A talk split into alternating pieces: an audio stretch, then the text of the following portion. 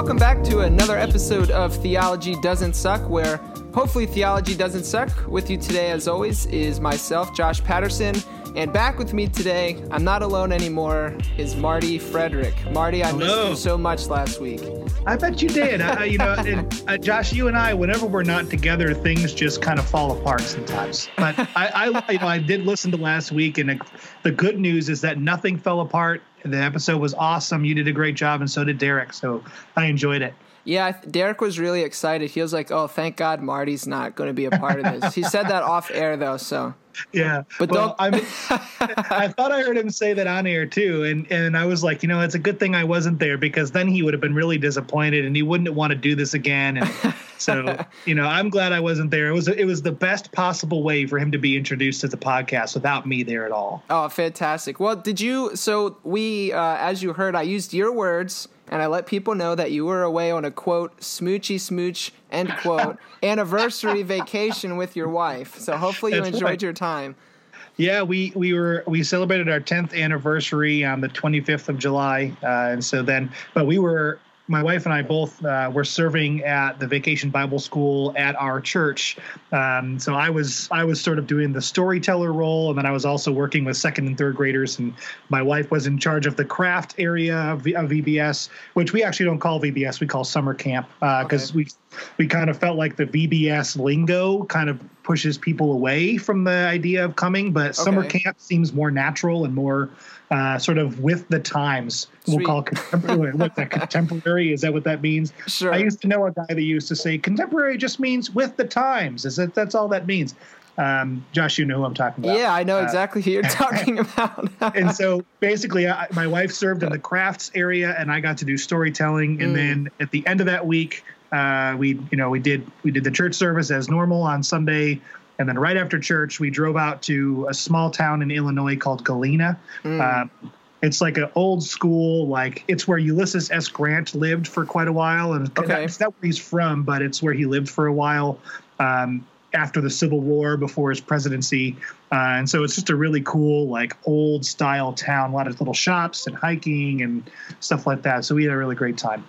Sweet. That's great, man. That's great to hear. I'm glad you guys had that, and it's nice to be able to like go around, go away and have vacation and stuff. I know we haven't always had that privilege, Marty, in some of the other places we work together. But so that's nice that people care about your family, because that's important. Well, and Josh, just the last thing I'll ask is like, so my wife and I have been married for 10 years. Have you been alive for 10 years, or is like how has that worked for you? Yeah, you're throwing shade, man. Come on. I just hit the 3-year mark, so I hope I wasn't 7 when we got married. Yeah. I realize people can't see me because this is audible, but I do know I look 16.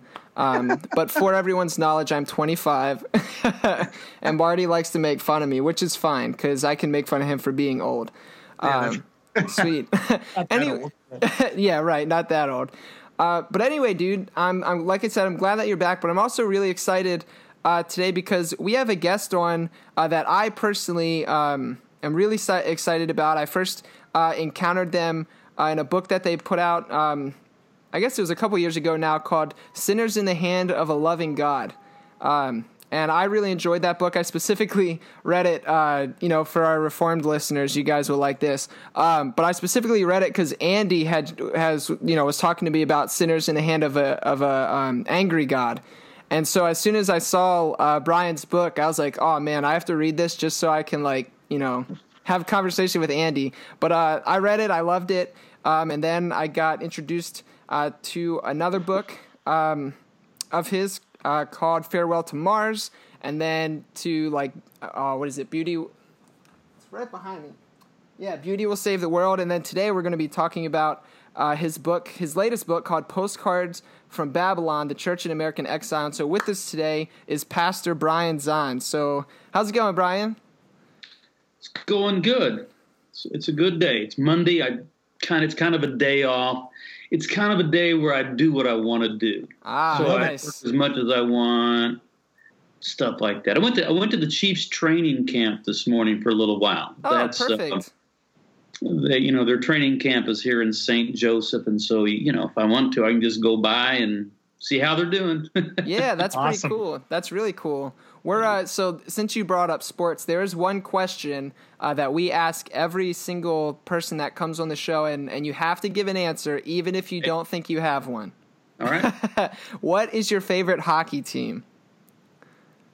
I guess it would have to be the St. Louis Blues. I'm not really a hockey fan, but you know, I live in Missouri, and so they're champions, and so go Blues. Sweet. That's a perfect answer. And Marty, it's neutral. Normally I try to get everybody to be Washington Capitals fans, and Marty's a Blackhawks fan, so he despises me for that. But we like to ask everybody that question for fun. I'm a Chiefs fan is what I really am. Absolutely. Everything else is just something to pass the time until the NFL season rolls around. Well, I'm going to be cheering for a Bears-Chiefs Super Bowl, so everyone can finally put to rest the Mitch Trubisky and Patrick Mahomes debate. And I'm not sure how that's going to actually end, because I haven't heard about this debate. Everyone says that the Bears should have drafted Pat Mahomes instead of Mitch Trubisky, but everybody thinks they should have drafted Patrick Mahomes at this point. Right. Yeah, that's right. Anybody that had a chance now, they know they should have. But they blew it. Yeah.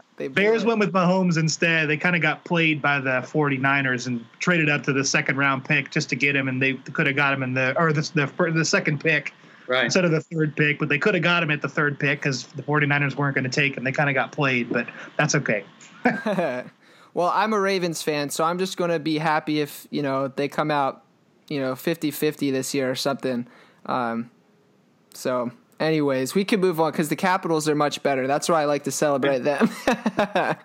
Sweet. But yeah, so again, thank you so much for taking time out of your day to come and chat with us. Specifically, like I said, about your latest book, Postcards from Babylon, The Church in American Exile. And so before we jump in, there's something that I've heard you say a few times that I think is really, really helpful. I know it was helpful to me, and I was sharing some with Marty, you know, prior to having you on.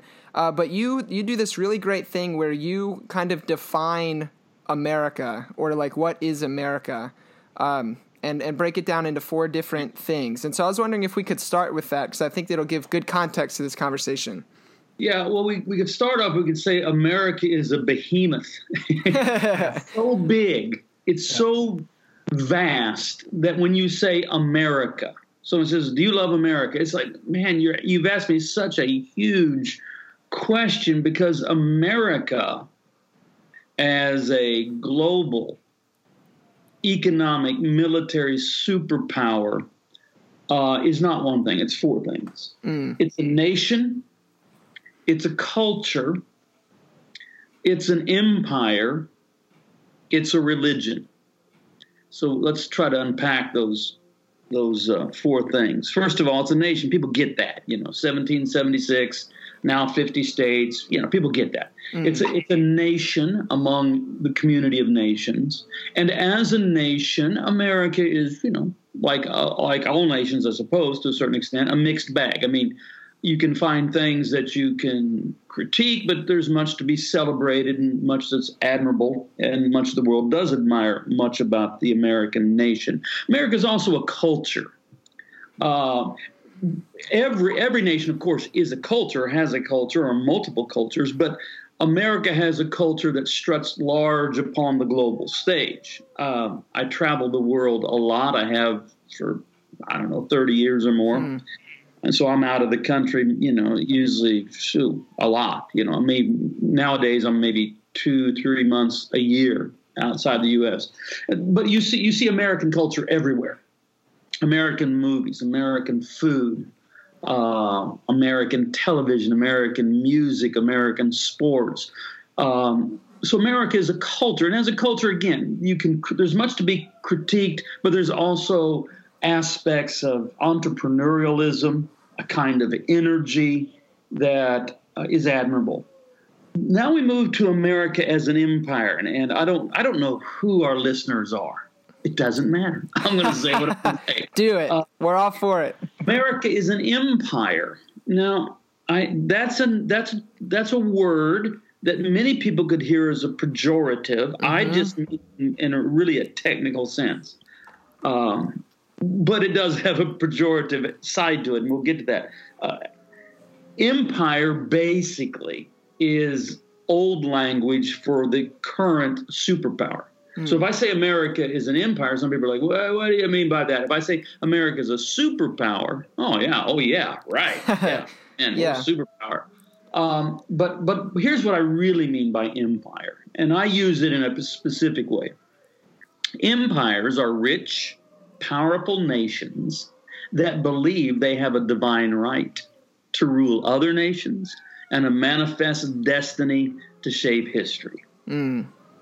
This is problematic with the God of Abraham, Isaac, and Jacob, the God who is Father, Son, and Holy Spirit. Empire is one of the significant themes that ties the Bible together.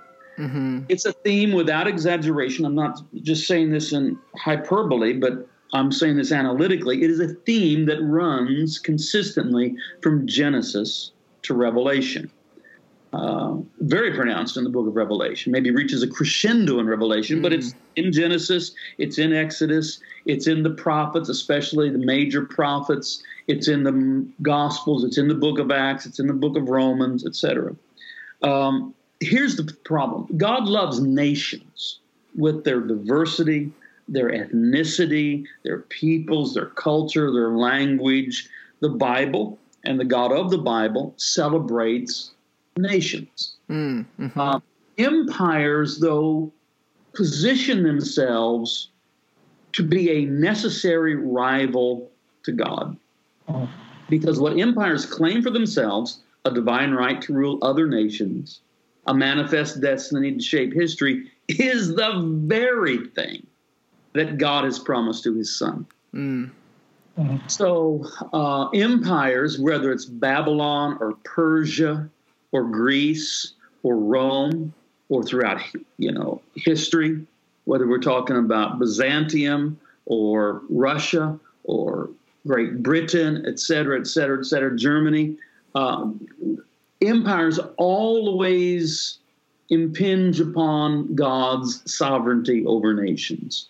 And so that creates a problem. Finally, America is a religion. I wish I could find that part. I don't have my good marked-up copy of Babylon here, so I'm not going to try to find it. But when we say America's religion, that's where I know some people are. Well, hold on here a minute. Right. Yet, is it really a debate? Is it really a debate? It is a religion. I mean, complete with creation myths, sacred texts, hallowed saints, holidays or holy days, sacred ground, all of these sorts of things that are endemic to a religion are present within Americanism. Yeah. Hymns, etc. Here's an egregious example. If you go to Washington, D.C., to the Capitol, if you look up at the rotunda of the Capitol, you will see a piece of art that's – the formal name is the Apotheosis of Washington, George Washington. Apotheosis, that's a Greek word that means to make a god of. They're not hiding anything here. The artist that created this piece – was a religious artist. I mean, his commission before doing the Capitol Rotunda was in the Vatican. Mm. And what you see when you look up is you see a scene that if you've been in, especially Catholic churches, is relatively familiar. It's a scene of the heavens with cherubim and people seated upon clouds. The problem is where you expect to see Jesus exalted to the right hand of the Father, you see George Washington. Yep. It's almost comical, the degree to which they have just overplayed their hand. Yeah. And, but of course, America is not inventing this idea of nation as religion. It's just the latest iteration of it. Rome, Babylon, etc., all have done it, and now America is doing it. So when we say, if you ask me, do I love America? I said, there's much I love about the American nation. It's my home. You know, I mean, I go all over the world, but I always come home, and here's where I feel at home. I mean, this is my place. This is my people. There's much I love about American culture, the contribution to the arts. And here's something Americans can be very proud of. We pioneered the concept of national parks. That is, that lands would be set aside, won't be developed, will be kept more or less wilderness, and can be enjoyed by all the people. Yeah. Well, rock on. That's awesome. And we can America as an empire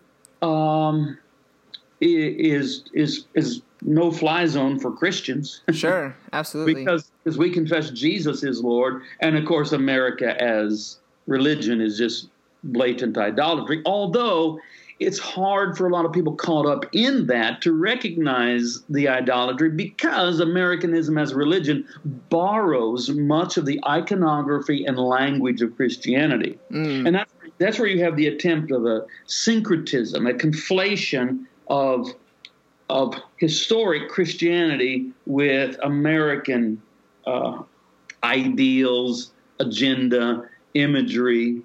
And and I'll stop talking here in a moment. But You're good. Question, so I'm trying to get it out. Yeah. Here's what'll make my point. Church lawns. So you're in. Where are you guys? I forgot where you guys are.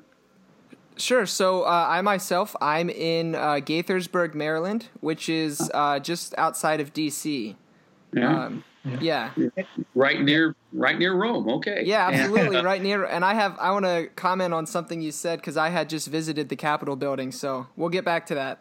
But yeah. Yeah, and I'm in Gray's Lake, Illinois, which is about 45 minutes north of Chicago, maybe 15, 20 minutes south of the Wisconsin border. So kind of in there. Sure, it really doesn't matter whether you're in Illinois, whether you're in Maryland, whether you're in Missouri. I think all of our listeners will relate to what I'm talking about.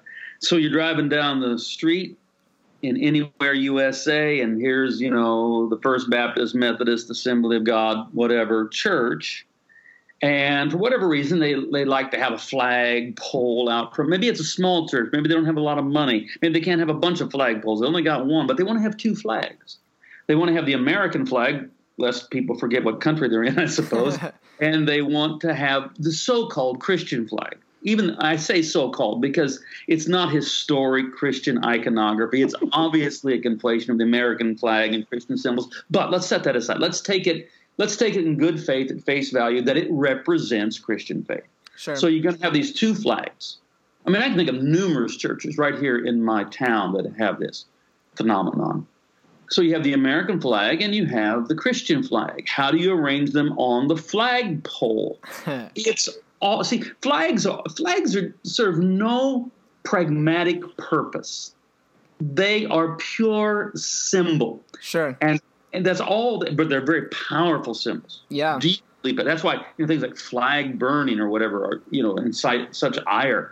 So on a single flagpole in front of these churches who ostensibly are confessing that Jesus is Lord, they have their flags arranged with the American flag on top and the Christian flag subordinate underneath that. Yeah. Well, since flags and flagpoles and all of that are purely symbolic, they serve no pragmatic purpose. What is the message being communicated by the symbol? And that is, we're Christians and we love Jesus, and Jesus is so great that he comes in number two. He's almost there. He's penultimate, though, because everything is subordinate to our allegiance to America. Mm. And if somebody says, well, no, that's not what that means, I said, well, then tell me what it means. I mean, why have you arranged them that way? Then just switch them. Okay, put the Christian flag on top and the American flag beneath. And it's well, sometimes they'll say to me, "You can't do that. That's illegal." To say, number one, it's not. So it was. So what if it was? Either Jesus is Lord or not. He doesn't get. Jesus doesn't get to be Lord by coming in second place. I call that a moment of unintended truth telling. I know that's That's pretty daring of me, maybe a tad bit mean. I don't know. But I think that's unintended truth-telling on the church lawn, that in our conflating Christianity and Americanism, in fact, Americanism is number one, Christianity is number two. So, there I'm done with my first round of garages. Well, and a couple of weeks ago we had a couple friends of ours that are Mormon, or that were Mormon and recently became Christian. And one of the things that they said is it should be the state religion of America. It perfectly, and then Christianity can go about and be what it's supposed to be. Yeah. And the funny thing that they had said, well, and that's not funny, but it really kind of goes along with what you're saying, is the thing that was always the most troubling to them was that Jesus was always number two to so many other things within the Mormon religion. And so for them, that made sense that Jesus should never be number two, but he was in Mormonism. And so in some ways, that's like a 1/20th the size example of what you're explaining here. Right. And other people saw that and said, what, are you crazy? Jesus should never be number two. And then here it is again, and we're for some reason okay with it within Christianity that Jesus would come out number two. The reason I bring up the flag thing is because people that are caught up in the civil religion of Americanism are low. In fact, they just won't admit that in fact Jesus has been demoted to number two. That's why I bring up the flag issue. Yeah, because that's the moment where they're telling the truth and they don't even know it. Yeah. Right. Yeah, and if you said, if you were to switch those two, the two flags, you didn't cite riots in the street, and it'd be insane. But it's interesting though that you brought up the rotunda in the Capitol building. We did an urban mission trip recently, so I'm a youth pastor, and we took some students, did an urban mission trip in D.C. right in our backyard, and part of it was we went to the Capitol building and did a tour. And when we went into that room, I learned about the painting because our tour guide told us, and I was very much taken aback. And he referred to the room that the rotunda is in specifically as a temple. His words, not mine. And then that started clicking, and I was like, wait a minute. I connected the painting, and then in that room, there's all these really cool statues of all these people who have done great things within American history. They're the saints, exactly, and they're idols in the temple in our Capitol building. Sure. And then we left there, and we went to the Lincoln Memorial, which I've been to a number of times. Yeah, and it says above George Washington, quote, "In this temple, as in the hearts of the people for whom he saved the Union, the memory of Abraham Lincoln is enshrined forever." And I did research, I looked it up, and the architect who built it modeled it specifically after a Greek temple. Yes. And it's built right into the culture in our face, and we don't see it. Yeah. Great is the Lincoln of the Americans. Yeah, yeah. I mean, great is Artemis of the Ephesians. Great is Lincoln of the Americans. Yeah. And so that if you start dissing Lincoln in some way, boy, you're going to have people upset. Well, that's the same thing you see in the book of Acts, in Ephesus, when they just assumed that, they had somehow insulted the goddess Artemis, and there was this riot for 2 hours in Ephesus. Yeah. It's really interesting. And I started to trend along in this line of thinking and understanding, first through maybe something that, might be a surprise to people, but N.T. Wright is one of my favorite scholars. I've read tons of his stuff, and just he opened up my eyes to the kingdom of God. And I think as soon as that clicked with me, then I started seeing how problematic the kind of stuff that you point out in your book really is. And I was introduced to Greg Boyd's work, Myth of a Christian Nation, and then I read your Farewell from Mars. I read Untangling Jesus by Keith Giles. And I think once... Did I read the foreword to that book? I think you did, yes. I think I did. I have it on my shelf behind me right here.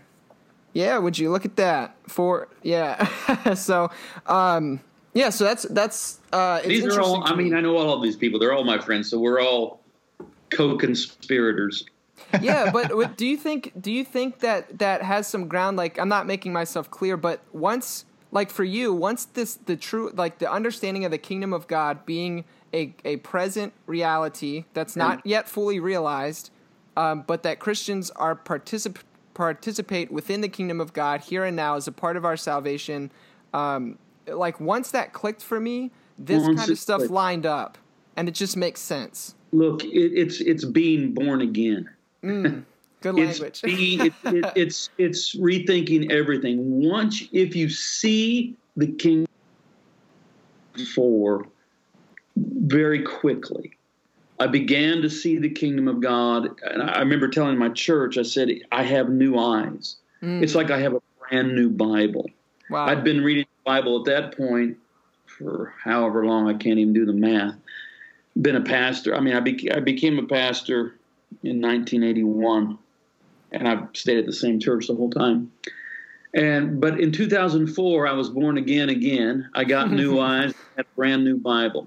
But when I really saw the phenomenon of great nations deifying their nation in some way, now Christians will try to conceal it, but here's how I saw it. I was sitting exactly where I'm sitting right now. I'm in my basement. Just walk out basement, looks out onto some woods. That's where I do my writing. But I was sitting at this table reading, and I was reading Demons by Fyodor Dostoevsky. And in this book, very prophetic book, by the way, there's a conversation between two of the main characters, one explaining to the other that every great nation believes that God is really their God. Oh, sure. That this God exists to make them great. And in fact, what they really do is turn the nation into the body of God, and that great nations tend to, whatever they call their God, what lurks behind that is it's a way of personifying the nation as God.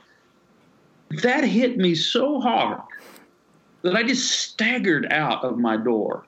I still had the book in my hand, and I walked for like a mile, stunned, because now everything came into focus. And that's when I first thought, okay, well, I've got to write about this.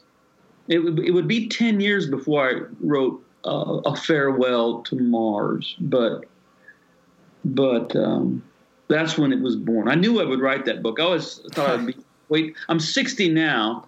I was always going to wait till I was really old, had nothing to lose. but then I thought, no. What happened was my grandchildren were born, and I thought, for their sake, I'm going to write. And now almost all of my books, in one way or another, are dedicated to them. Let's see, these Postcards to Babylon. For Jude, Mercy, Finn, Hope, Evie, Pax, and Liam. Those are my 7 grandchildren. I want to do all I can to help make Christianity possible for you and your generation. This book is part of that attempt.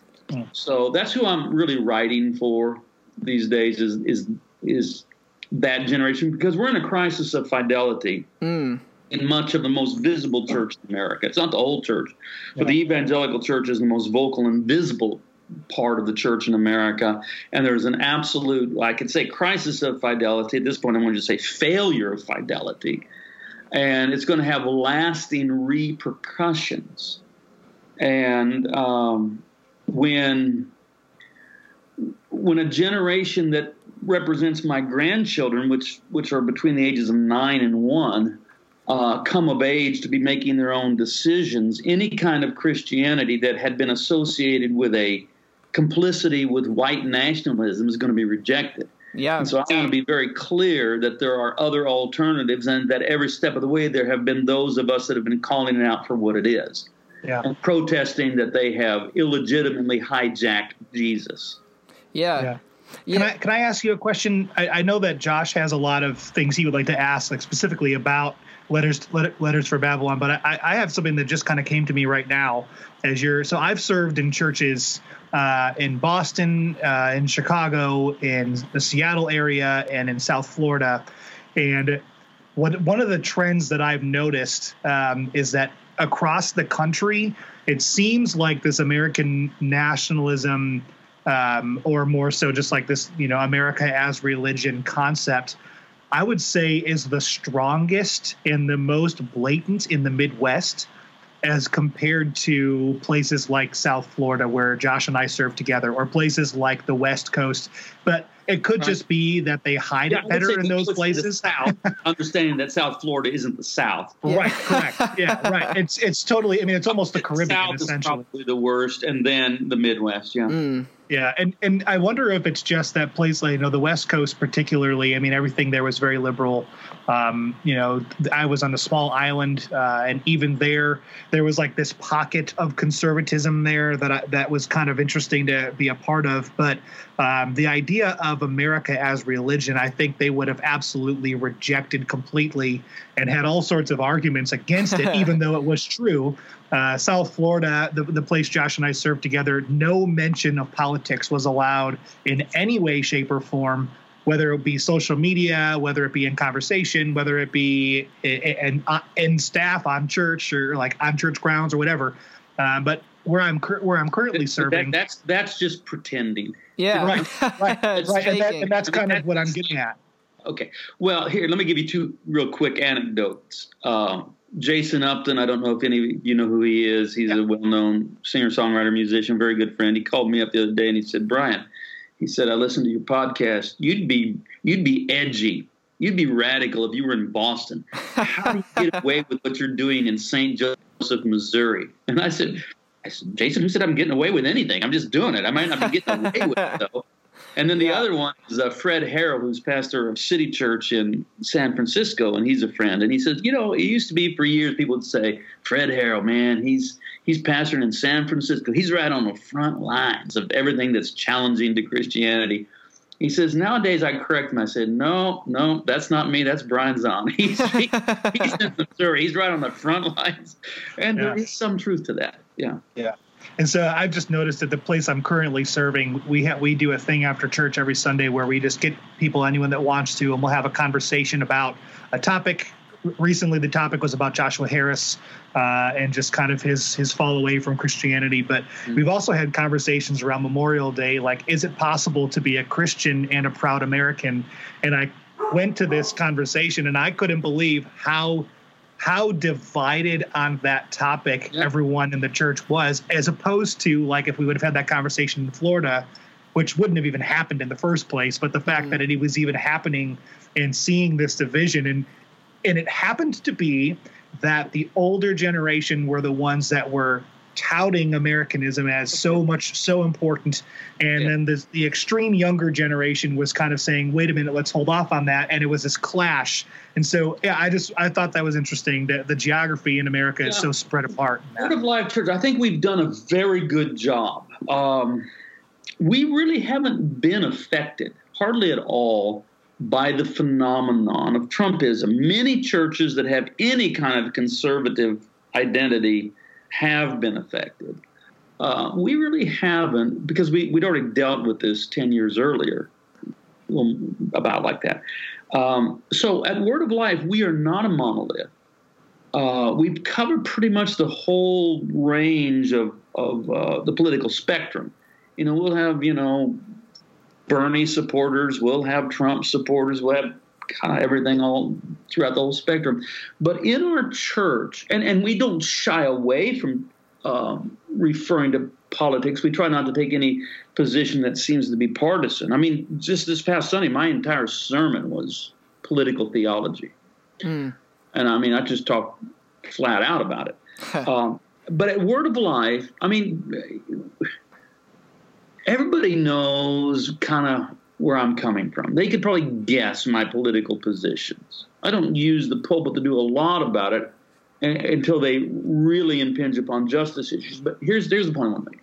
At Word of Life Church, what we've done is we have created, and we didn't do this intentionally necessarily. It just happened, but it's good, a culture of kindness. So it's not out of bounds, for example, at Word of Life Church for members to be Trump supporters or to vote for Trump or whatever. We have plenty. I mean, we have plenty that have done and do that. What is out of bounds is to be a jerk. Everybody knows, look, you can kind of do what you want. You can believe what you want more or less politically here at Word of Life, but not as long as you're unkind. If you become unkind, that doesn't work. Yeah. And so the culture of kindness has held diverse people together in a single congregation in the name of Jesus. Mm. And I told my church, I said, look, I said this a few weeks ago. I said, either we got two ways we can go. Either we can be a monolith and you all can agree with me, or we're just going to have to learn to really walk in love and not manufacture enemies. Yeah. And you could, if you're, you can participate in politics to whatever level. I mean, we're in a participatory democracy. You can have political opinions, you can vote, you can register with a party, you can run for office, you can hold office, as long as it doesn't move you in the direction of hate. Yeah. As long as it doesn't force you to call the others enemies and treat them as such. Yeah. If it starts to do that, then you have to let it go. We talk openly like that. That's the kind of language we will have at Word Life Church. But on the other hand, they'll kind of know where I'm coming from the pulpit on immigration issues. Yeah. They'll know that. And if they follow me on social media, which many of them do, they kind of know where I'm from on guns and other things like that. Yeah. Sure. Yeah, I think it's really cool that just that idea that you brought about too, because I think we see that modeled in the life and work of Christ. I mean, Jesus brought together a zealot and a tax collector. That's crazy. If people could understand how, it's like Rush Limbaugh and Michael Moore, or disciples of Jesus. Yeah, of course. Yeah, it's so crazy that, but I think that's so healthy too, because basically my ultimate concern, what really gets me riled up is just how divisive politics has become within the body of Christ. I think it's a very dangerous time for us right now. Absolutely. Yeah. I think and I don't think any pastor can perfectly navigate these waters. I think we pray much and we do the best we can. But I think, well, one of the church members that would be, I think they're all supported, but maybe a more, I don't know, astute church member came up to me Sunday morning after the sermon. He said, "Man, you did a great job dancing for 45 minutes right on the edge of the cliff." And nice. But I think the pathway between two. So one side you don't want to go into is overt partisanship. Sure. Because then you end up, believing that our politics and our political party has to save the world. I mean, forget, Jesus is the savior of the world, not that. Absolutely. So you don't want to go that way. We'll call that right. I don't know if I don't really mean that's necessarily this all works out. Okay, let's not use right and left because that'll confuse people. One side is to go, into partisanship. The other side is quietism, mm-hmm. where you just say, I'm above the fray. It doesn't matter. I don't think about politics. That is deeply misrepresenting Jesus of Nazareth, mm-hmm. whose everything Jesus ever said has deep political implications. So you can't go that way either. And I think the way forward is so narrow that much grace must be given to every pastor, because at times you're going to go one way or the other a little too far. And I think we just pray, we do the best we can, and understand that and give ourselves grace, because it's a difficult time. Yeah. I never feel like I'm doing it perfectly. I always feel like and it might be within 5 minutes of each other.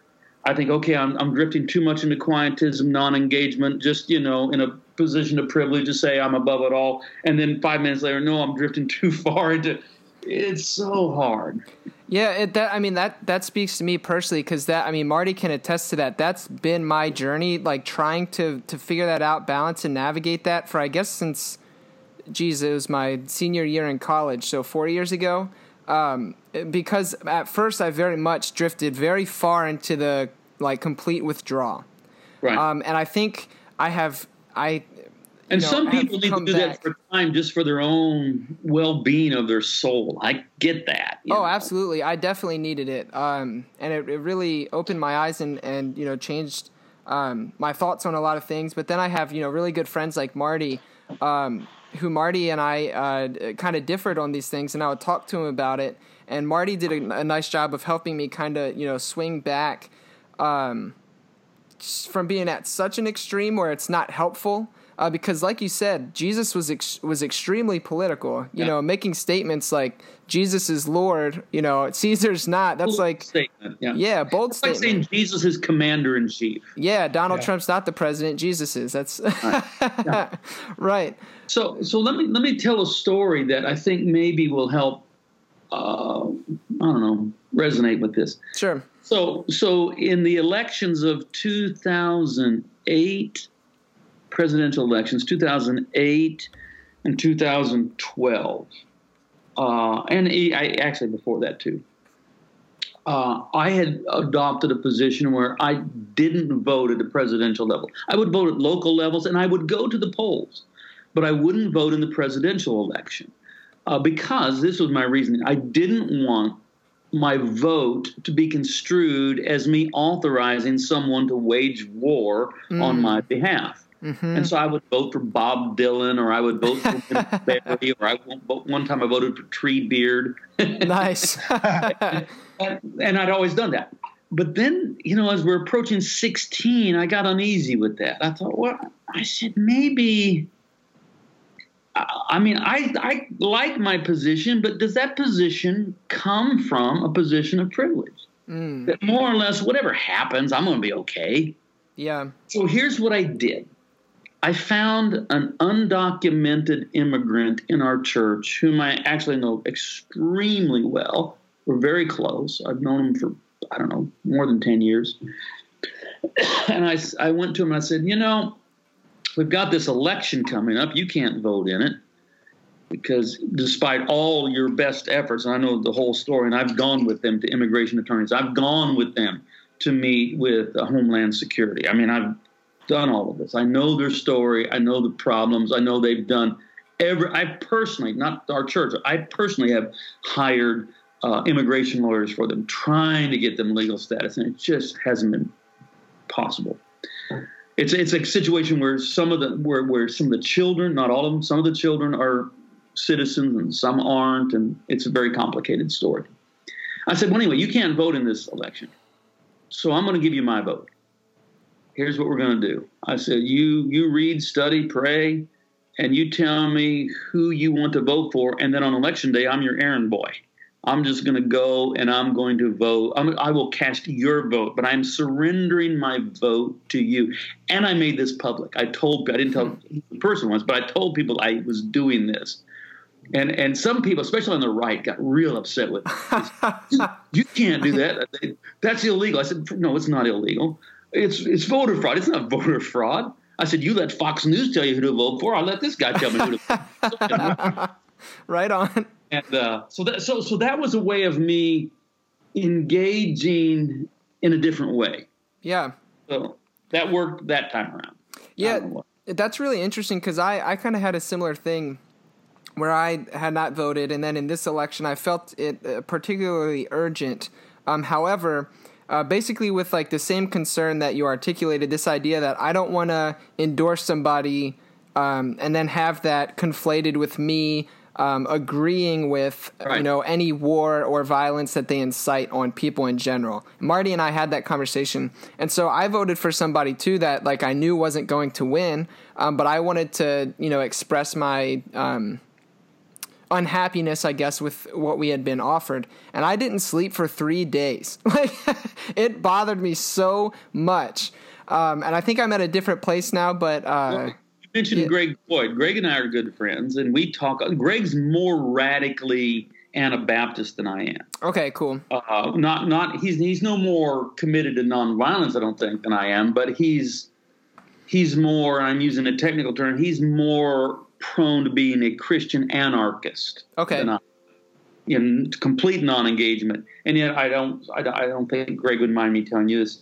He cast a legitimate ballot in 2016. Yeah. Because the building was on fire. Yeah. And okay, so for a long time he's held that position, but this time around he's this isn't normal. And so even someone like Greg Boyd was forced to get involved in the process because things seemed to be so dangerous.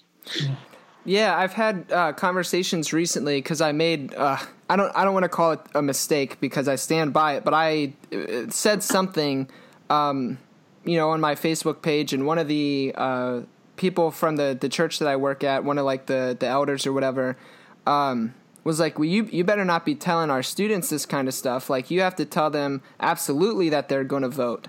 And so I had an interesting conversation with her there, and I told her, and it was very cordial, it was respectful, nothing bad happened. But basically I told her, this is where I am, this is my perspective, this is why I feel this way. However, I let the students do what the students want to do. They have to have their own faith and make their own decisions. So, in 2012, I believe, on election night, I was with my wife and another couple who are very, very dear friends. And we were having dinner together, and we're just chatting. And, of course, we're thinking about the election. And so we're very close friends. And so I just said, well, who'd y'all vote for? And so we went around. Perry had voted for Obama. I had voted for Bob Dylan. The husband we were with had voted Green Party, and the wife had voted, I guess it was McCain. And but there was zero tension. Mm. We all just laughed, and then went on with our meal. Yeah, it doesn't seem that way. I miss those days. And I can be honest that in the 2016 election, there was many people that I knew who they wouldn't tell anyone who they voted for because they were worried, and on either side, right, what the reaction would be. It wasn't necessarily just, oh, if I voted for Trump, you're going to hate me. But if it was if I voted for Clinton, you're going to hate me. If I voted for Vermin Supreme in New Hampshire, you're going to hate me. And it was across the board. I actually had a friend of mine who lives in Haiti staying with us, recovering from a surgery she had in Miami. And we were watching the election results, and she said, this is almost looking like the way elections, if they actually wind up happening in Haiti, this is almost kind of looking the same way. It's like you can't even tell someone you're going to vote. You can't even tell, let alone who you're choosing to vote for. It's so polarizing, almost to a physically a physically dangerous situation for you. And it felt very odd. It's not going to be any better in 2020. It'll be worse. I agree. It'll be worse. I was praying about it today. I was praying about this. I was in my time of prayer, and I thought, it was like 15 months away, and I was just pouring out my heart before God, the anxiety that I feel that we're drifting into a very dangerous place as a nation, but and I care about the nation because it's my home, I live here. But the church and the damage this is going to do to churches. Yeah. Mm-hmm. I think Word of Life has, for whatever reason, been able to navigate this pretty well. But most churches like ours, I don't know any pastor who hasn't really been hurt, suffered, lost people. Yeah. Issues. Yeah. It's so crazy, too, because, we're in this culture where even like you preach a message, like say you preach a gospel message, and then you'll have people come up to you afterwards and be like, oh, wow, you really have it in for Trump, or oh, wow, you really have it in for Hillary, when you're like, no. So even the message of Jesus has been co-opted and is used as partisan rhetoric rather than. And that's where I will fight. That's where I said this yesterday. I said, I have no allegiance to any political party because ultimately no political party is willing to completely bow to Jesus. Absolutely. Yeah. And so I do not I don't claim to belong to any party. In Missouri, you don't even have to register with a particular party to even vote in primaries. You can just show them and say, give me whatever ballot you want. Mm. But I was very clear to my church. I said, in fact, I've given all of my allegiance to Jesus. I don't have any leftover. There's no leftover allegiance. I don't have anything for anything really other than Jesus. Yeah. And so I challenge the particular climate we're in by radical allegiance to Jesus, by playing the Jesus card sincerely over and over and over, saying Jesus is Lord. I said Sunday, I said, when I say Jesus is Lord, you understand, I mean Jesus is president, not running for office, not trying to be, not campaigning. He is president, commander-in-chief, Lord for life, by appointment, by God, forever. Wow. And I'm just bold.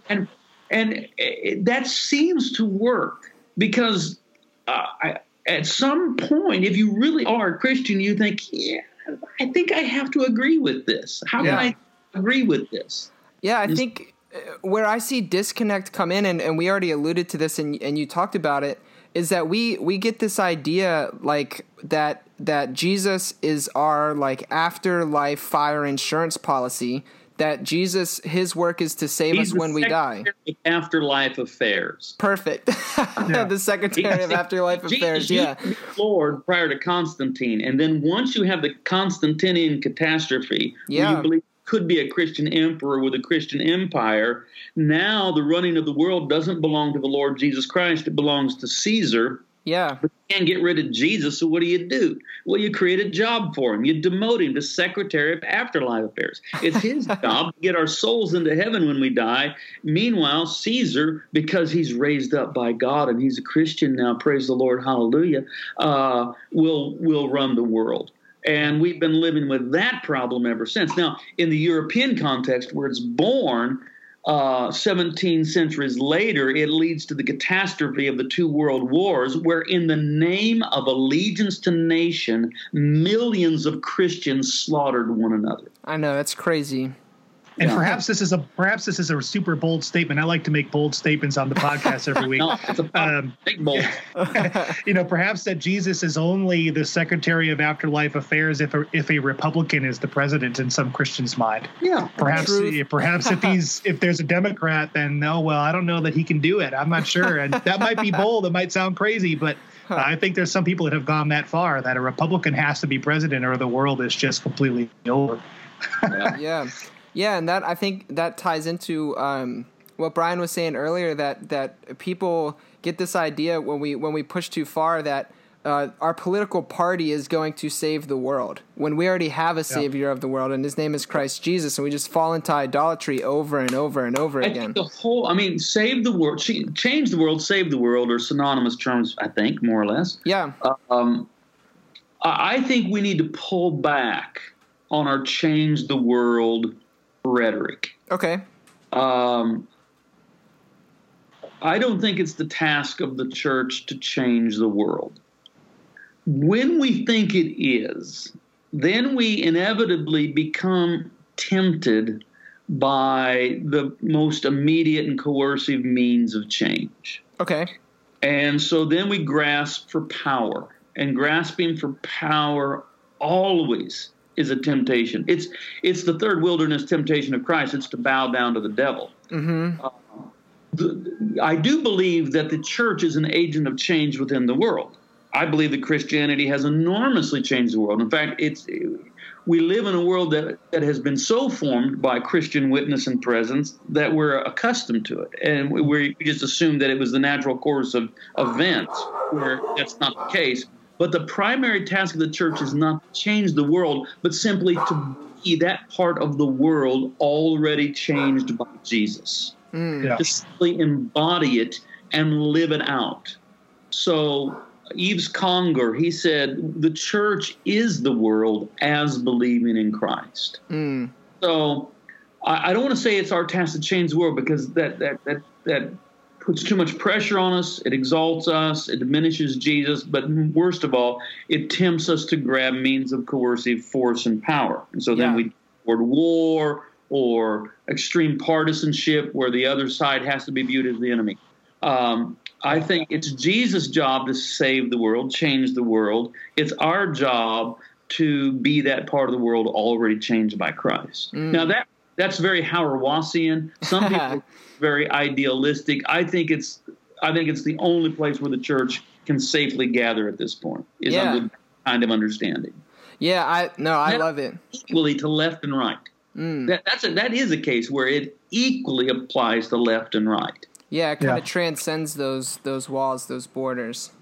Right. And see, the problem with Christian right, Christian left is that Christian has been reduced to adjective duty, serving the all-important noun. Yeah. What really matters is right and left, and Jesus is reduced to being a mascot.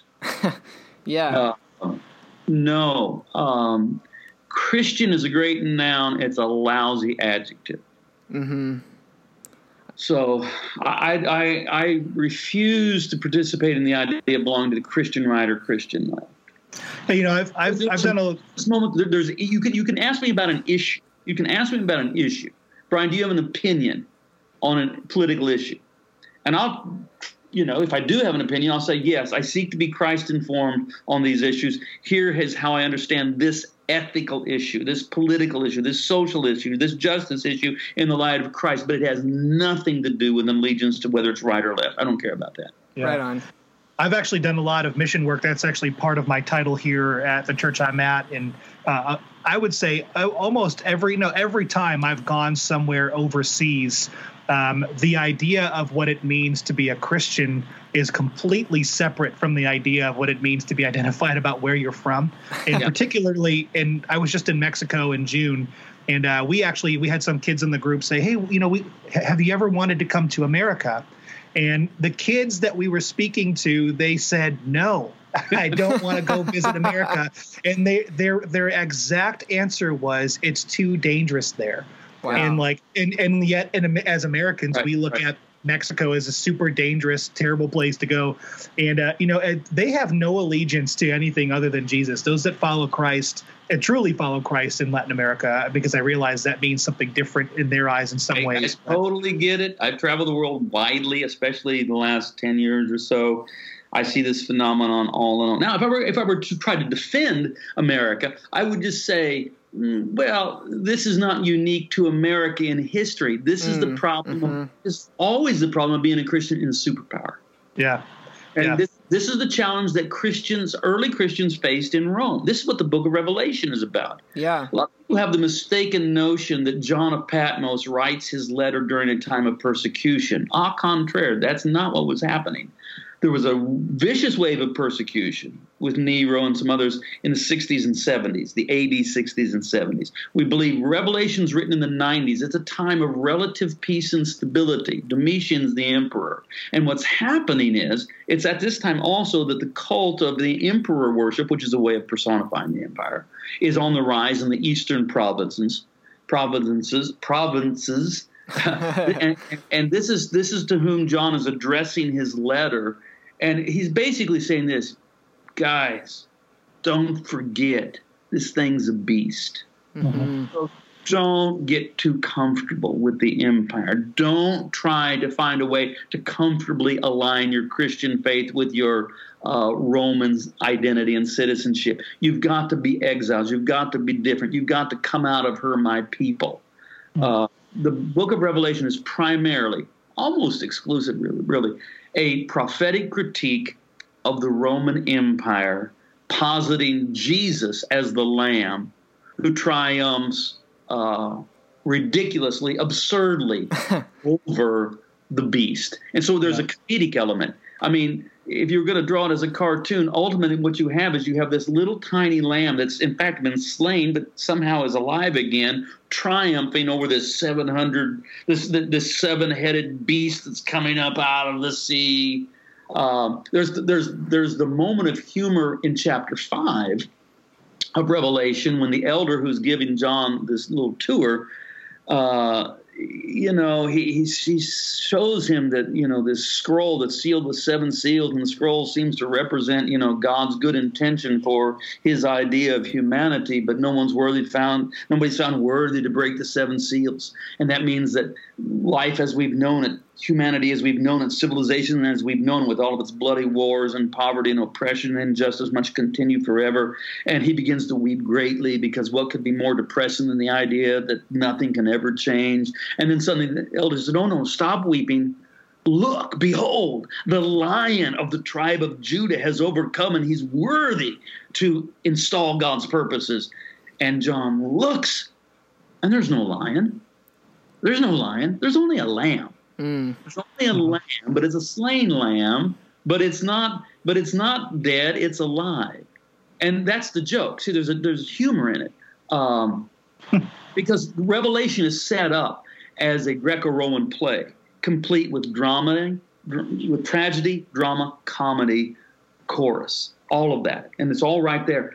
And so if we were on safari in the savannah of Africa, and we're walking along, and I go, "Look, a lion," and you look, and I'm pointing at a little lamb.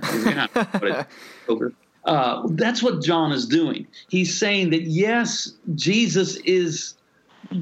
he's the royalty. He's the one that conquers, but never in a beastly way. Mm-hmm. The lion lays down with the lamb, because the lion now is the lamb. Yeah. And so I don't think there's any book that is more relevant to American Christians right now than the book of Revelation, but you have to read it right. Yeah. Yeah. Wrestle it away from the knuckleheads with their dispensation and making it foretelling of geopolitical events of the 21st century, because it's not that. Absolutely. But once you learn to read the book of Revelation right, then there's nothing more timely for American Christians than that. Yeah. Well, and just to tag on to that too is, as I was talking about missions before, and this idea of Americans feeling like they need to go and save the world. Well, American Christians saving the world. Yeah. That's something that is very foreign to anybody else in the world. That I can come visit you and save your world where you're at. And it's funny whenever you see it doesn't happen as often, but missionaries coming from other countries to America, that doesn't seem to happen very often, because Americans wouldn't know what to do if someone came in. They would think, "You're trying to save us."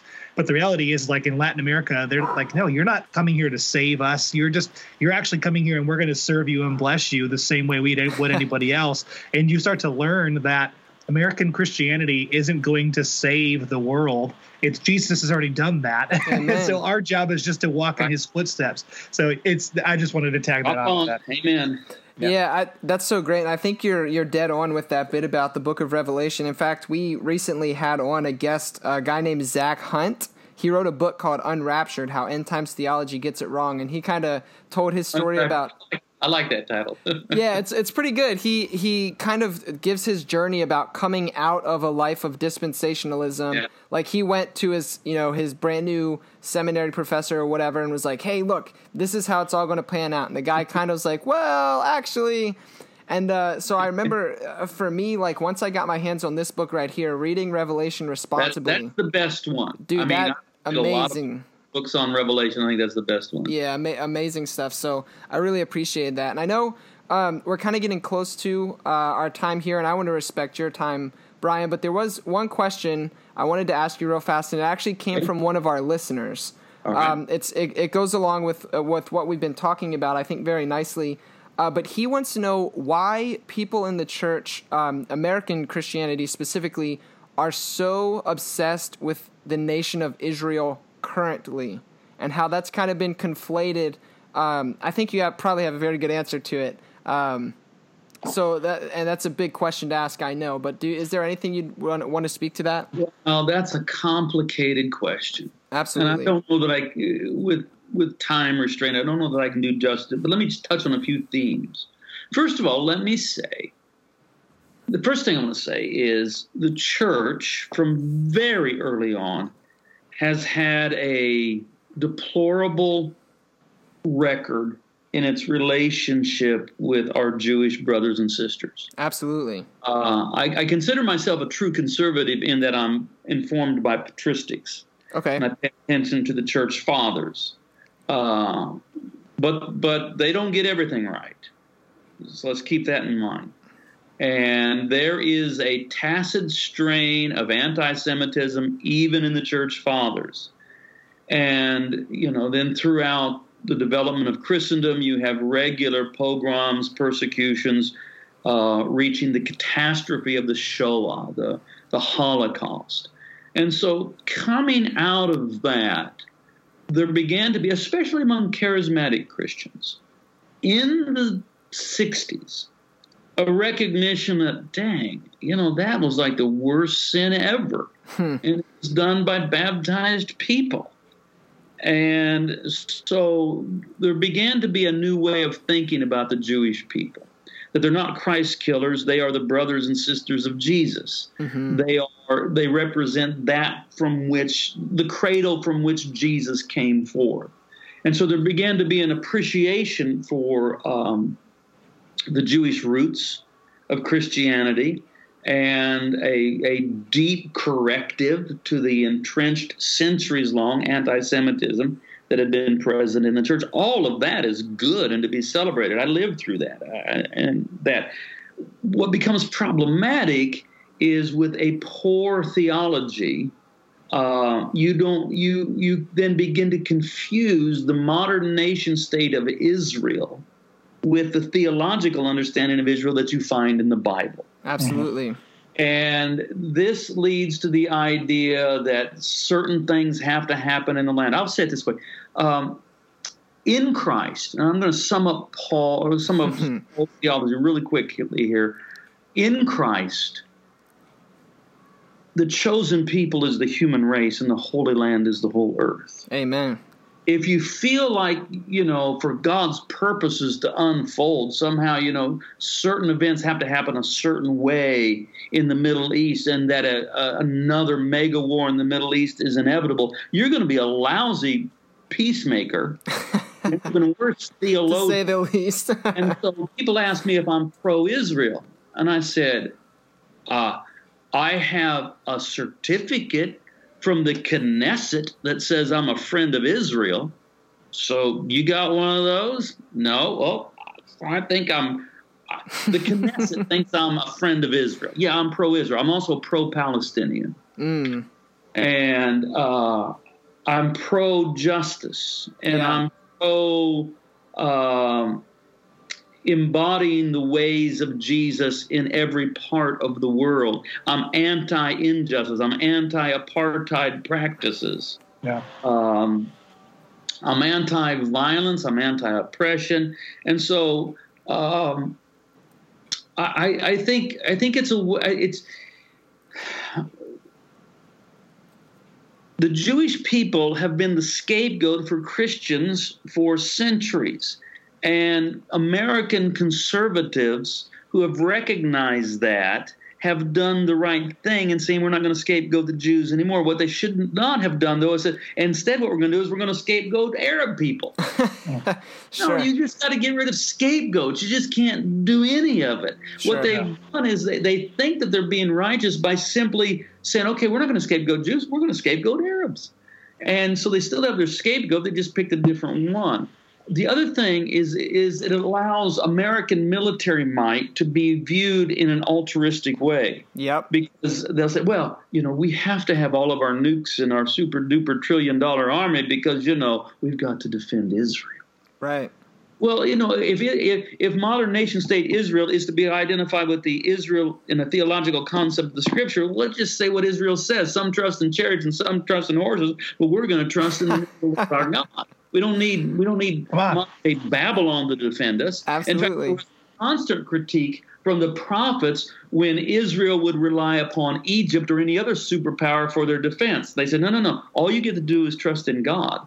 But I think the idea of like a seamless connection between modern nation state of Israel and Israel, who begins with Abraham, continues to the patriarchs and the prophets and the kings, and then Israel's chosen by God for a vocation. Israel more or less fails in the vocation, except that Jesus, the true seed of Abraham, the true son of David, takes the vocation of Israel upon his own shoulders and carries it all the way through to completion. Mm. So I'm not a replacement theology guy. I'm not a supersessionist. I believe that all things find their fulfillment in Christ. Amen.